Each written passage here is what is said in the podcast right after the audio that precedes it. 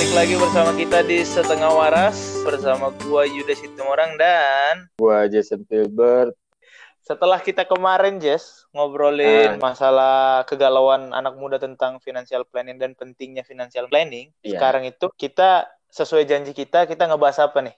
Kita bahas pengen rumah tapi hidup milenial itu hedon ya. Nah, ini kita, kita mau coba sharing-sharing strategi-strategi kita terkait dengan investasi apa aja yang ada, terus gimana sih kita menghadapi itu, mempergunakan itu fasilitasnya, begitu kali ya? Iya benar sekali, soalnya pada dasarnya nggak ada template benar atau salah di sini ya. Jadi kalian bebas yeah. berekspresi untuk investasi ke mana aja. Cuman kita sharing apa yang kita lakukan belum tentu kita yang uh, maksi lebih maksimal dari apa yang kalian tahu cuman ini cara kita. Yuda Yuda Sway and Jason Sway ya enggak ya betul betul. Jadi siapa dulu nih? Mulai dari lu dulu deh Jess. Mulai dari lu gimana? Okay. jadi sebelumnya kan udah gue bahas bahwa kalau gue pemasukan bulanan itu membaginya 50% investasi. Itu sudah termasuk di dana darurat dan instrumen investasi jangka panjang pendek menengah itu nanti kalau untuk dana darurat kita bahas kemarin udah sebut dibahas sedikit tapi nanti kita mungkin bahasnya di part tersendiri untuk dana darurat karena menarik tentunya. Iya, benar banget. Kemudian yang 30% itu gue pakai untuk dana rutin, pengeluaran rutin. Jadi segala macam pengeluaran yang pasti dikeluarkan di bulan itu termasuk cicilan di situ. Nah, 20% itu hiburan. Nah, yang gue bahas di sini yang tadi yang porsi 50%. Sejauh ini instrumen yang gue pakai itu eh, saham dan reksadana. Jadi itu gue membagi long term, mid term, sampai short term. Okay. Short termnya. Nah, jadi eh, sebenarnya kalau saham itu kan gue saham itu tidak menggunakan reksadana, jadi reksa, eh, saham itu pemain sendiri. Jadi eh, banyak bisa di search di Google untuk eh, aset manajemen aset manajemen yang bisa kita daftarkan dan kita bermain investasi dan untuk pengetahuan tentang saham itu mungkin udah banyak informasi di luar sana ya. Cuman gue mau share dari pengalaman gue pribadi bahwa gue itu dari 50% itu mungkin 30% itu uh, digunakan untuk saham. Oke. Okay. Dan sisa dan sisanya itu untuk reksadana. Nah, reksadana ini nanti gue jelasin ada gue bagi dua ya.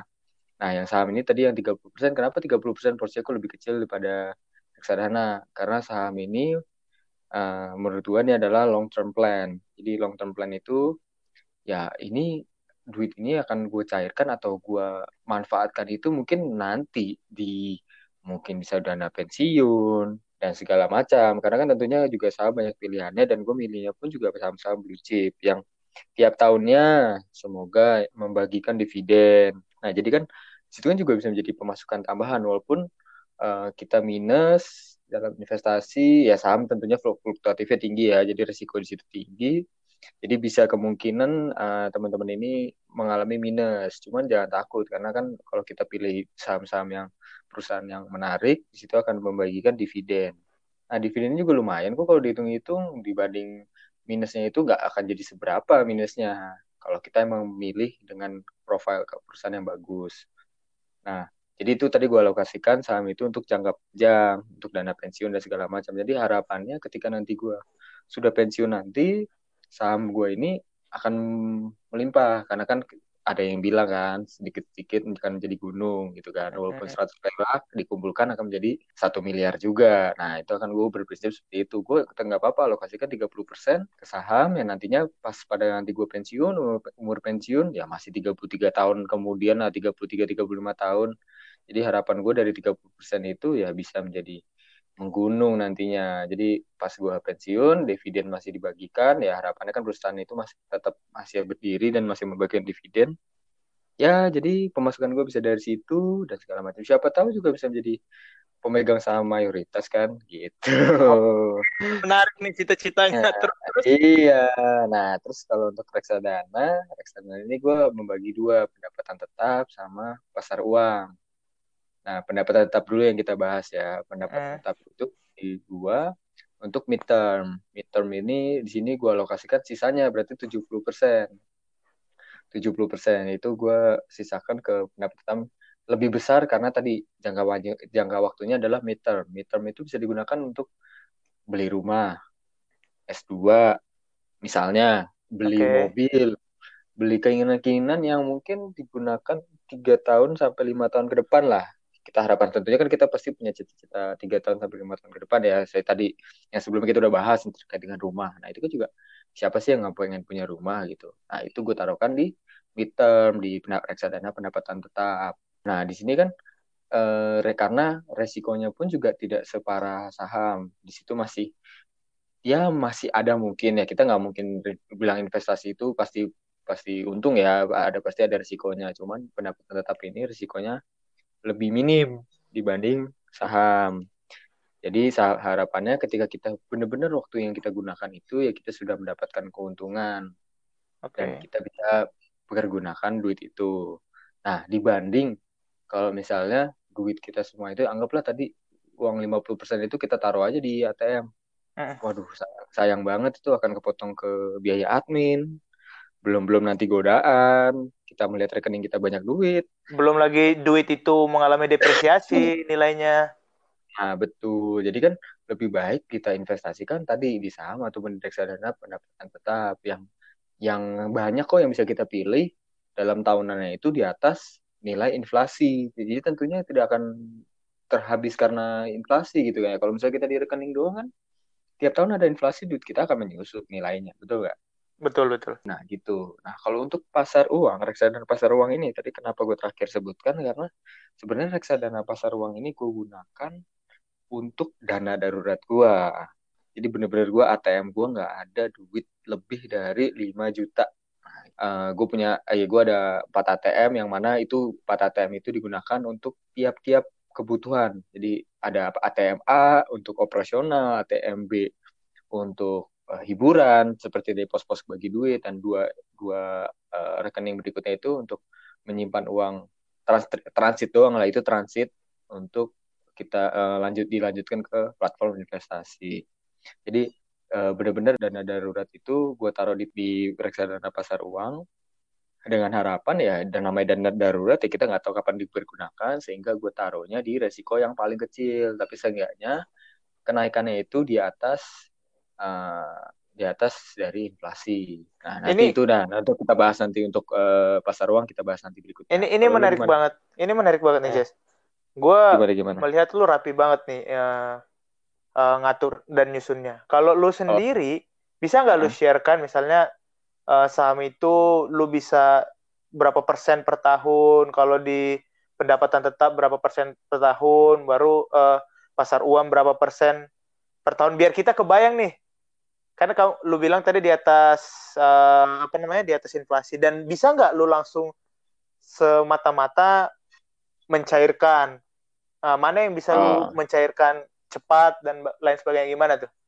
Iya ya, oke jadi uh, kalau untuk saham itu rata-rata gue karena menggunakan blue chip, saham-saham blue chip, jadi eh, kenaikannya tidak drastis. Paling setahun itu 15% mungkin ada kalau emang kondisi lagi perekonomian saat makro bagus ya. Hmm. Itu bisa sampai 15%, 10%, 10 sampai 15% lah. Itu relatif aman. Oh, kalau di kondisi relatif aman. Nah, kalau di untuk pendapatan tetap pendapatan tetap itu dia 7 sampai 10%. Nah, itu gue ambilnya situ. Mungkin bisa dapat 7 sampai 10 persen. Nah, untuk kalau pasar uang itu setahun tuh paling cuma ya 6 persen, 5 persen, 7 persen. Deposito ya? Iya, dibanding lebih tinggi daripada deposito. Ya, kalau deposito itu pajak pajaknya gede, pajaknya gede 20 persen kan. Sedangkan kalau untuk uh, reksadana itu tidak ada pajak gitu kan sudah kita cairkan ya itu udah dana yang tertulis di rekening kita ya itulah yang bisa masuk ke rekening kita. Jadi lebih lebih enak lah kalau reksadana. Nah dan dan tadi untuk pertanyaannya kan masalah pencairan, tadi kan uh, semua instrumen gue ini liquid sebenarnya. Saham liquid. Karena juga toh di perusahaan-perusahaan yang tentunya liquid.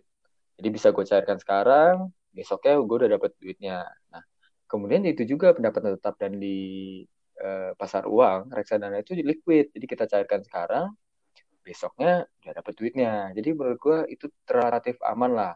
Walaupun dana darurat gue taruh di reksadana ya sedarurat daruratnya masih bisa lah menurut gua untuk uh, di diamankan untuk ya kurang dari 24 jam lah untuk cairin. Berarti reksadana ini nggak sistem waktu ditahan sekian lama gitu ya?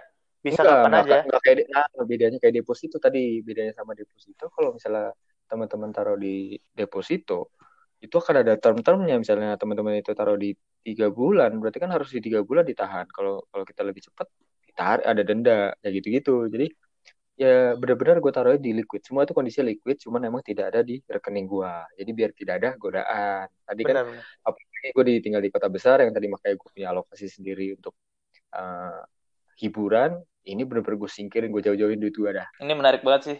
Kalau gue investasi gue sama. Gue juga ada masukin di saham sama kayak lu dan gue juga mencari perusahaan-perusahaan yang blue chip. Dan gue memang uh, awalnya sih awalnya niatnya pengen ngambil cuan cep cepet nih Jess. Jadi nggak ada kepikiran buat long term. Tapi hmm. ke sini sini gue mikir memang instrumen saham ini sebaiknya jadikan long term gue nah gue gua akhirnya uh, memplanningkan saham ini juga sebagai instrumen long term seperti yang lu bilang. Kalau masalah teknis saham dan lain segala macamnya kita nggak bisa share di sini nih karena memang waktu terbatas dan informasinya sebenarnya udah terbuka ke mana aja. Udah banyak banget. Kita ada generasi milenial, apa pun kita search gampang lah ya. Betul, betul, betul. Tapi kalau ada kesempatan, nggak menutup kemungkinan kita bakal share juga kok kalau kalian pengen. Nah, selanjutnya gue itu pakai peer-to-peer lending nih, Jess. Wah, peer itu apa tuh? Nah, itu nih, ini banyak mungkin asing nih P2P. Gue, gue pun juga asing terkait dengan P2P. Mungkin bisa lu jelasin nggak lebih sedikit detail lah sebenarnya konsepnya itu hampir mirip dengan bank ya, tapi kan bank ini memiliki standar yang cukup tinggi ketika kita ingin meminjam sesuatu ke bank atau pengusaha ingin pinjam sesuatu ke bank. Jadi peer-to-peer lending ini hadir, vintage ini hadir untuk mempermudah UKM-UKM atau usaha-usaha yang mungkin belum memiliki jaminan yang kuat atau belum memiliki uh, standar yang sesuai dengan bank untuk dapat meminjam uang atau menjalankan usahanya. Sebagai contoh, kalau kita sebutkan merek nih, ada Akseleran, ada Asetku, ada Amarta, ada Investri, ada banyak, ada Coinworks, ada banyak banget nih just uh, peer-to-peer saat ini, di mana konsepnya, misalnya ada pengusaha, dia butuh duit, ya kan, dia pinjam melalui vintage tadi atau peer-to-peer lending tadi, kita sebagai orang yang mempunyai duit, kita melihat itu sebagai campaign, kita sama-sama mendanain. Lu bisa mendanain, misalnya dia butuh uang satu miliar, lu bisa masukin satu juta, bisa seratus ribu bahkan, dari paling kecil, tergantung peraturan dari uh, vintage yang lu gunakan. Jadi memang ini bisa dibilang high risk, high gain juga karena keuntungannya bisa 18 sampai 27 persen ada yang paling besar. Tapi ingat, ketika bisnis si peminjam itu gagal, uh, ya kita bakal kehilangan duit kita. Nggak ada jaminan kita uh, bisa menerima 27% persen itu. Makanya kita penting banget untuk memilih vintage atau perusahaan-perusahaan terpercaya dan juga mengevaluasi perusahaan-perusahaan peminjam. Siapa peminjam ini, bagaimana debt to equity ratio-nya bagaimana uh, jaminan dia adakah jaminan dia bagaimana prospek usaha dia. Makanya kita benar-benar harus sedetail itu dalam P2P kita nggak boleh asal-asalan karena ini yakin bakal balik bakal balik. Bukan banyak kok yang gagal. Itu disebut TKD 90 kalau disebut uh, dari OJK-nya bahwa itu adalah berapa persen pengembalian dari si peer-to-peer lending ini atau keberhasilan dari si peer-to-peer lending ini dalam mengembalikan uang pinjaman. Dan itu variatif banget, ada yang sudah 98%, ada yang 96, ada yang masih 100%. Kayak kita harus pintar-pintar dan gue masukin ini sebagai midterm saving gue, istilah yang lu gunakan. Jadi dia kan range-nya itu oh. bisa sampai ada yang satu bulan, bisa yang dua bulan, bisa tiga bulan, enam bulan, satu tahun. Nah gitu. Oh itu jadi kayak kayak meminjam ibaratnya kayak sebenarnya meminjamkan duit ke orang lain tapi ada pihak ketiga tadi yang fintech kayak tadi ya. Iya benar. Standarnya di bawah bank ya jadi orang mudah. Oh. kalau kita misalnya kita si pelaku usahanya bisa juga nggak sih? Kita minta diinvestasikan. Itu bisa nggak sih gitu? bisa banget bisa banget. Bahkan banyak UKM-UKM kecil yang sumber dananya atau bisa hidup karena ada peer-to-peer lending ini saat ini gitu. Oh jadi kita benar-benar kayak kita pelaku misalnya kita pelaku UMKM ya kita daftar juga ya sama prosesnya. Sama kayak sama kita prosesnya. Sebagai sebagai investor gitu ya. Ya sama prosesnya cuman kalau kita yang punya usaha apa jaminan kita seperti itu kan Oh, uh, perlu di, perlu di perlu dikasih tahu juga ya nantinya. Iya, kriterianya kan oh. kan berbeda. Bahkan sekarang itu meluas ada sektor pertanian, kita mau bikin uh, usaha misalnya kolam kolam lele, mereka minjem duit. Banyak banget sekarang peer to peer lending ini merambah ke segala industri uh, kecil sampai menengah. Bahkan oh, sebenarnya, besar. Sebenarnya bagus ya untuk mendukung perekonomian ini kan tadi apalagi kuncinya kan adalah dia kriterianya di bawah bank. Jadi UMKM UMKM yang minder terkait dengan modal ini tetap masih bisa berjalan sehingga untuk mendukung perekonomian negara kita kali ya. Bener, bener banget. Tapi kembali ini high risk high gain ya. Uh, iya. Nah, itu balikinnya jadi gimana sih sistem pengembalian? Jadi kita mengajukan pencairan atau emang benar-benar kita tiap bulan itu diganti? Ada udah ada perjanjiannya? Itu beda-beda ya setiap uh, vintage. Ada yang memang dia state di awal dia bakal balikin uh, modal apa bunganya dulu nih per bulan. Misalnya kita uh, kasih masukin uang misalnya 5 juta di satu campaign. Lalu dia uh, selama empat bulan. Di awal dia udah nge-state kalau uh, pinjaman kita ini akan dibalikin di akhir.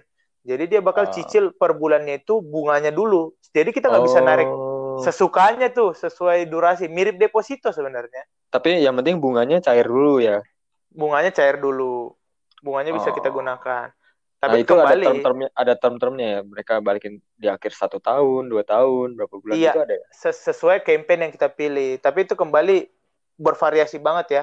Dari semua vintage yang udah pernah gue gunakan bervariasi banget. Ada yang memang satu bulan selesai, ada yang memang tiga bulan, ada yang memang mencicil juga uh, apa namanya pinjaman kita tadi, modal kita tadi gitu. Tergantung peer to peernya. Oh iya iya, menarik menarik menarik menarik. Jadi lu menggunakan saham untuk long termnya, kemudian untuk limit termnya tadi menggunakan P2P ya. Iya. Kalau gua itu reksadana, kalau gua reksadana lu P2P.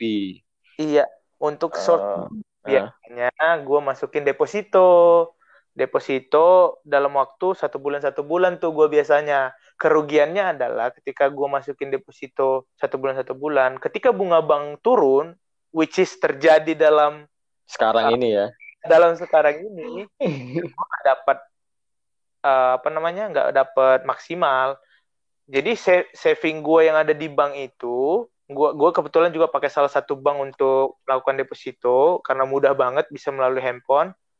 Gue bagi dua ada yang sebagian yang bisa langsung diambil ada yang memang gue tahan di deposito dalam term satu bulan. Itu sebagai short term gue atau dana darurat yang nanti bakal kita bahas lebih detail lagi. Dalam. Oh, jadi jadi ada lu deposito bank yang memberikan pelayanan bisa dicairkan kapan aja ya? Iya, benar, tapi kan kena penalti kan, kita nggak akan dapat bunganya oh. kan. Oh, ya ya ya ya. Jadi ya nggak apa-apa, beda-beda cara kita. Nah, kita sebenarnya bertukar pengalaman ya. Siapa tahu gua gua jadi belajar banyak tentang P2P, lu nya juga mungkin ada banyak hal yang bisa dipelajari. Ya, gue jadi tertarik nih, Jess, mau pakai pasar uang seperti lu karena oh, iya, iya. cepat digunakan ditarik iya karena karena nggak ada penaltinya ya sebenarnya mau dicairin. Sama aja. Dan lu bilang lebih tinggi dari deposito. Betul betul. bener pengen mendalamin banget. Betul betul. Iya iya. Oke jadi uh, itu dulu paling ya pengalaman kita untuk investasi untuk mencapai mimpi-mimpi kita di masa depan kali ya. Ya bener banget. Uh, dari sini kita bisa uh, lu bisa bikin sendiri template tuh long term seperti apa, long term goal seperti apa, mid term goals lu seperti apa, dan short term goals lu seperti apa. Untuk teknis lebih detail, gua rasa kita sebagai generasi milenial sudah sangat cerdas untuk mencari informasi di internet. Ya enggak, Jess? Iya, betul-betul. Kita cuma men-trigger aja buat teman-teman bisa tahu, oh iya aware terkait dengan ini nantinya diharapkan untuk bisa setelah menggunakan waktu luangnya tidak hanya untuk membuka sosial media tapi bisa membuka informasi informasi-informasi yang terkait hal ini itu udah banyak banget. Kita pun juga belajar dari situ ya, Yud ya. Banyak banget bener bener bener. Ya. Jadi tetap pantengin setengah waras. Uh, ke depannya bakal lebih menarik lagi nih orang-orang yang setengah waras ini benar-benar memandang dengan detail dengan sudut pandang berbeda. Apalagi kita akan bahas tentang dana darurat. Ya. Kita akan bahas dana darurat. Oke. Okay. See you. Selamat malam pagi siang sore.